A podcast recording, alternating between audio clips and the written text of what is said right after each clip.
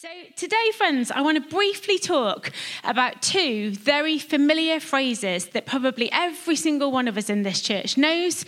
We've either said it or we've had it spoken over us. And these challenges, these kind of phrases, they hold real choices and they hold challenges too about how we respond as God's Christians. So here's the first phrase, and pop up your hand if you've ever said this or if you've ever had it spoken over you. And the first phrase is, stick your neck out. Has anybody had that said to them, or has anybody heard it? Stick your neck out. Well, like not many of you. I'm quite surprised. This preacher's going to bomb otherwise. So, stick your neck out is the first phrase. But the next phrase is, and I know that this is a particular dialect for us in Derbyshire. We say this often, and it relates, and it's the opposite. And it is, wind your neck in. Oh, well, that's a few of us, the northerners in the house. Wind your neck in. You know, so we know that the phrase stick your neck out, it's kind of there to encourage us to extend our reach to other people. It's there to prompt us to take a risk, to go out of our way, to say something, to do something where we're sticking our neck out, putting our neck on the line. And then in the opposite, we have this phrase, wind your neck in. And that's maybe used for somebody who's angry or they're arguing or they're being unhelpful or unkind. And you say this phrase to someone, wind your neck in, like dial it in a little bit, take a pause. And so we've got these kind of like two phrases here. But I want to say to you that over the life of every single one of us who are followers and people that are on a journey to getting to know God more, there are times, friends, where God asks us to stick our neck out. But equally, there are times where God tells us to wind our neck in as well. And I want to speak around these two phrases today. You know, a couple of years ago when I was leading my church in Scotland, I decided to illustrate this point by dressing up as a turtle. Now, yes, I know. In a moment, I'm actually going to show you the picture of me dressed up as a turtle. That is if you want to see it. Do you want to see it? Okay, well, hang, hang fire, hang fire, because Brian already saw this picture and he laughed quite loud, okay? So, but I want to tell you a true story about how it actually came about, because I was thinking, yeah, as Christians, we need to stick our neck out. We need to put our neck on the line sometimes for causes, situations, injustices of this world. And I was thinking equally, but sometimes, you know, we get aggravated, we get annoyed, we say stuff, we react, we respond, we do stuff that we shouldn't as Christians, and we need to wind our neck in. So I thought, well, I'm a visual person. Let's dress as a turtle. So we were on a bit of a budget for my church. And so I was looking for a costume for as little money as possible. So I started to scour the internet. And I remember, does anyone remember, those of you that have got kids or your grandchildren, you've got grandparents, that there used to be a sandcastle dome that was green and it looked like a turtle shell. Does anyone know what I mean? Yeah? So I started scouring the internet. I was looking on eBay for it. I was trying to find the lowest price possible. And on Facebook Marketplace, it said it's twenty quid. Now, that was twenty quid too much. So one day, I was driving, funnily enough, in Derbyshire on my way to see my parents. And I actually made it a matter of prayer, as ridiculous as this sounds. I said, Lord, I need a green plastic turtle shell. It would be great if you could send me this. I kid you not, no word of a lie, five minutes later, a green plastic turtle shell flew across the front of my car. I legged it, I got it, I put it in, and friends, this is the results. This is the turtle shell. I mean, how good is that? I got put on the spot when I came into church like that. By the way, it was a context of all age, and we had these big holiday clubs for hundreds of kids as well. And one of my pastors in the church said, and what's your name? And it put me on the spot so much that I just said Tanya. So that's uh, Tanya the tortoise. But friends, I wonder if you can ever kind of identify being a little bit like a turtle. Times where we just want to keep our neck in. Times where we don't want to say anything, do anything, cause any disruption. We just lay it low and hide. I wonder if there's also other times where we know we're meant to stick our neck out, where we know we're meant to be like Joe or like James and Ruth or Caroline and Ellie and many others who we've blessed and valued today, where we should be sticking our neck out. We should be saying, yes, God, we should do those things.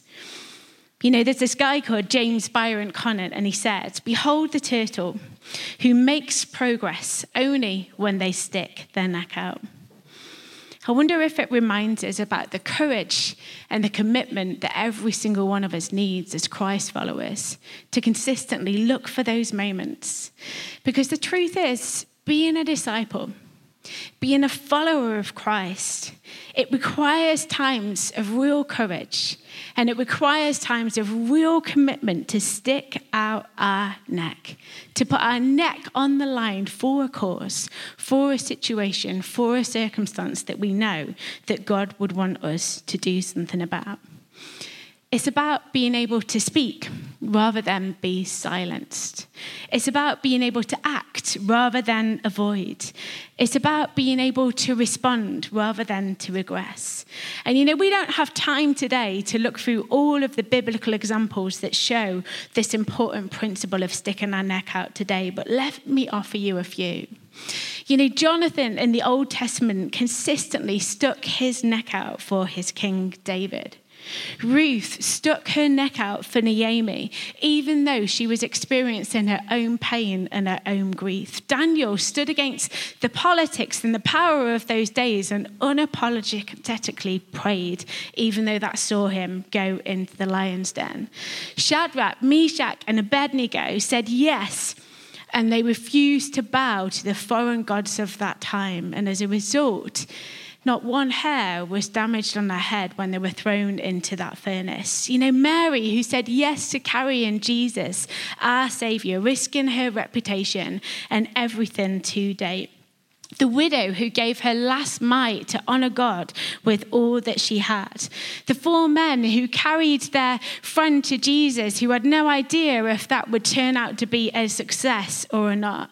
The woman who bled for twelve years, who was marginalised by society, but took a risk and stuck her neck out just to take one moment to reach the cloak of Jesus, and then found herself instantly healed. The young boy who all he had was just a couple of loaves and some fishes, yet then he found himself on the edge of the story of a miracle. Stories and stories and people and people and time and time again. There's a biblical track record of people that stuck their neck out for God. And here in this room, there is too. But there is more to do, friends. There are injustices. There are choices and there are challenges that are faced with every single one of us. And yes, it's easy to retreat. And hear me right, sometimes it's wise and it's proper to retreat. And we'll come on to that in a moment when we talk about winding your neck in.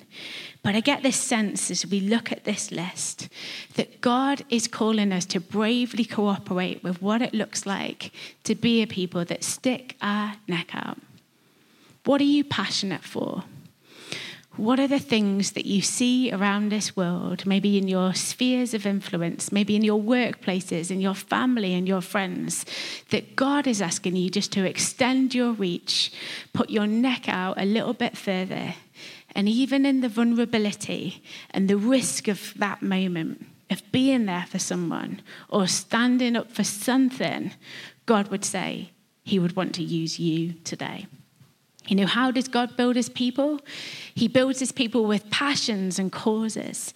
And then he gives us the confidence to stick out our neck, to be able to get over our fears, get over our own prejudices, and make a difference. And you know, the wonderful thing about this is it's freeing. It's so freeing, and it's releasing to know that every single one of us can start somewhere. You know, there's this quote from this guy, Zig Ziglar, and he says, "You don't have to be great to start, but you have to start to be great. You don't have to be great to start, but you have to start to be great."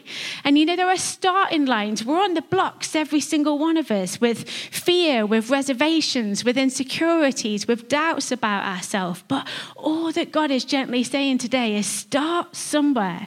Start with what you have in your toolbox. Start with what you have in your characteristics and in your resources, and stick your neck out. Let's be God's people. Let's be God's church that continue to go on this journey of challenge and change, of sticking our neck out, whatever that looks like. But, and here's the challenge, we need to do this well. When we stick our necks out, when we say something, when we act out something, when we respond to something, there is a choice to do these things with wisdom, aren't there? You see, there are right and healthy ways to stick our neck out, but equally they are wrong and unhealthy ways as well. That's why there are moments to wind our neck in. And I consistently had it being told to me when I was younger, wind your neck in. I can just literally hear my dad's voice right now going, wind your neck in, Amy. Aren't there moments? And isn't it true to say that every single one of us in this room has probably responded, has probably reacted negatively to someone or something? And we know, don't we, as God's people, that controlling our responses and controlling our reactions is key to the Christian faith. God calls us to love well. God calls us to respond well. God calls us to be quick to hear, to be slow to speak, and slow to anger, as James one instructs us. You know, in the new term after summer, we're going to be exploring this a little bit more in Churches at Home. And we're going to be going through some of the biblical one another's, these key phrases that talk about what it looks like to respond, love, listen, act well to each other. Because the truth is, how we respond to one another and how we react to one another is key to us demonstrating our faith. After all, you know, Jesus said himself, didn't he, that the most important commands was to love the Lord our God and then to love our neighbours as well. It's a huge choice though, isn't it? And it's a huge challenge to love one another, to befriend one another, to serve one another. Here are just a few of these one another's, to forgive one another, to bear with one another well. All of us in this room, we can easily hurt. All of us in this room, we can easily misunderstand and we can easily emotionally react rather than intentionally respond to each other. And winding our neck in is this key discipline that God and Jesus would want us to develop as his people. You know, Jesus, he had to constantly tell his disciples to wind his neck in. Their opinions, their judgments, their biases, their blind sides, their prejudices, their religious thinking, it consistently probably got under Jesus' skin. He probably facepalmed. There are so many moments where we need the correction of Jesus. And it doesn't just come by the choice of recognizing where we need to stick our neck out. It also comes by the choice to actually learn and surrender to God and be told when to wind our neck in as well. You know, all the way through these moments where Jesus consistently challenged his disciples and Jesus consistently follow, challenged the religious structures of the days, there are many examples that we can pick out. But there's this moment in Luke where a bunch of Jesus, Jesus' disciples, they're like publicly arguing and they're having a little bit of a kind of rant at each other. And they're arguing about who is the greatest. And this big dispute breaks out and Jesus sits with his followers and he states there is a better way. And he turns round to the twelve disciples and he says this, anyone who wants to be first must be the very last and the servant of all. He's telling them, wind your neck in. There's another time in Luke where Jesus is sitting and he's eating with Levi and his friends. But there's these Pharisees and there's these teachers of the law and they're complaining. And they turn round to Jesus and they say, why do you eat and drink with tax collectors and sinners? And Jesus answers them, it is not the healthy who need a doctor, but it is the sick. You know, Jesus is again saying, wind your neck in. He's rightfully challenging this shallow thinking. He's rightfully challenging these shallow actions that we see all around us. And the Bible goes on to say, and again, page after page and verse by verse, how it is that we can respond better as God's people, how it is that with wisdom we know when to stick our neck out, And we know when to wind down back in. And Ecclesiastes seven verse nine says, keep your temper under control. It's foolish to harbor a grudge. Ephesians verse four to thirty-one says, get rid of all bitterness, passion and anger. No more shouting or insults. No more hateful feelings of any sort. Philippians two verse fourteen goes on to say, do everything without grumbling or arguing. Ephesians four verse twenty-nine says, don't let any foul words come out of your mouth. Only say what is helpful and when it is needed for the building up of community so that it benefits those what to say. And finally, Romans twelve, verse twenty-one says, don't let evil get the best of you, but conquer evil by doing good. Which really takes us full circle back, doesn't it? To being those people that stick our neck out. So as I close today on these very brief two points, we're going to open it up for a tiny moment of discussion. So brace yourself for those who hate this kind of stuff. Because it's important to account, isn't it? And sometimes it takes the bravery of turning to someone next to us and saying, this is where I think I should be sticking my neck out more as a Christian. This situation is where I think I should be sticking, sticking my neck out more for this person or this situation. But then it's really, really brave to then say to that person too, in the opposite, this is where I need to wind my neck in. This is a habit. This is an attitude. This is a behavior that isn't glorifying God or doing me any good. And can I just tell you as my friend so that actually we can do this journey together? So in a moment, and as I invite the worship band just to come up and join us, we're going to do that. We're just going to have a moment of confession to each other. If it turns into a prayer moment and you guys feel comfortable with that, great. Don't worry if this is not your bag. Just look down at the floor and count to ten and pray it'll be over really, really quickly. But it's important, friends. We're doing what we're, we're practicing what we're preaching. We're sticking our neck out. We're giving this a go.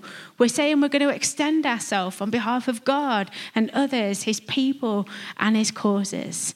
And we're committed to be a church that react and respond and preference and love one another as much as we can by winding our neck in. So, band, if you'd like to come and join us, because what we're going to do is we're just going to help aid this by starting to get into a place of worship and starting to get into a place of the presence of God before we turn to the person next to us and share.